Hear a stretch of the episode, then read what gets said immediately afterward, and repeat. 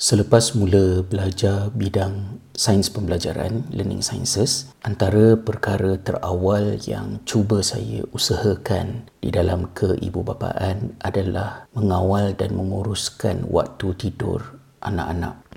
Cabaran paling besar kepada usaha ini sudah tentulah skrin, telefon, tablet dan komputer. Saya cuba menggunakan uh, parental control app yang boleh membantu untuk mengunci telefon anak-anak secara automatik katakanlah pada pukul 9 malam agar mereka boleh beransur-ansur rasa mengantuk dan tidur pada waktunya. Saya belajar melalui agama dan juga sains pembelajaran betapa pentingnya tidur.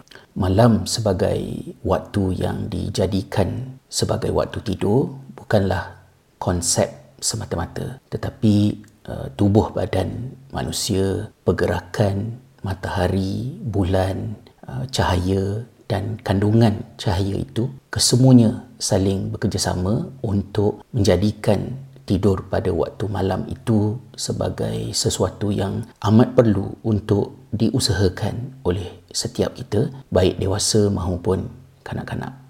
Anak-anak yang patuh kepada peraturan dan usaha yang kita buat itu mereka terselamat daripada banyak kemudaratan manakala anak-anak yang melanggar dan tidak patuh kepada usaha yang dilakukan oleh ibu bapa ini terheret masuk ke dalam pelbagai masalah yang kronik berpanjangan daripada usia remaja hinggalah membawa kepada mereka dewasa.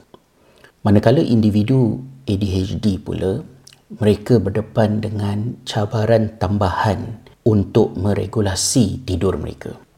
Semasa sebelum mendapatkan diagnosis, saya tidur dalam keadaan yang agak rumit ketika tinggal di Finland. Pernah pada satu subuh ketika saya bangun pagi, saya terkejut apabila gigi geraham saya patah dua, terbelah dan tergolik keluar daripada mulut kerana Uh, saya tersedar yang saya tidur dalam keadaan geraham saya ketat. Selepas menggunakan mesin CPAP, masalah obstructive sleep apnea saya menjadi terurus dan lebih baik. Bahagian yang tinggal adalah berkaitan dengan ADHD. Walaupun mesin CPAP membantu untuk menghilangkan masalah kelesuan apabila saya bangun pada waktu pagi dan seterusnya untuk hari berkenaan, tetapi saya masih lagi rasa mengantuk apabila melakukan pekerjaan-pekerjaan yang walaupun penting tapi mungkin bersifat rutin, membosankan dan tidak menangkap uh, excitement pada diri saya. Dan ini merisikokan masalah terutamanya berkaitan dengan uh, aktiviti memandu.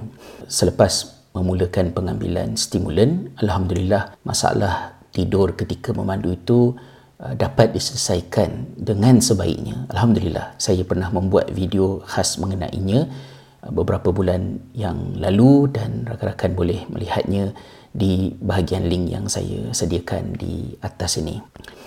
Tetapi pengambilan stimulan itu mendatangkan kesan sampingan yang agak mencabar. Kedahulunya saya mengambil konserta, uh, ada isunya juga dan pada masa sekarang ini saya mengambil Tyvans. Tyvans ini jika saya ambil dia pada pukul 8 pagi, uh, saya akan mula rasa mengantuk lebih kurang dalam pukul 8-9 malam. Tak kiralah uh, awal ataupun lewat saya tidur pada malam berkenaan, saya akan automatik terbangun pada kebanyakan pagi iaitu pada jam 4 pagi. Kadang-kadang dapat tidur semula, kadang-kadang terus terjaga hinggalah subuh dan pada waktu siang. Uh, saya masih lagi struggle untuk mencari jalan bagaimanakah saya boleh memperbaiki tidur. Aplikasi Pillow pada Apple Watch dan juga di iPhone serta data-data yang dihantar oleh mesin CPAP baru saya sangat membantu untuk saya memantau kualiti tidur ini. Manakala bagi ibu bapa kepada anak-anak yang ada ADHD ini, carilah jalan untuk membantu masalah tidur mereka kerana kesannya amat berpanjangan. Di hujung buku Sleep and ADHD, penulis-penulisnya telah mengemukakan rumusan berikut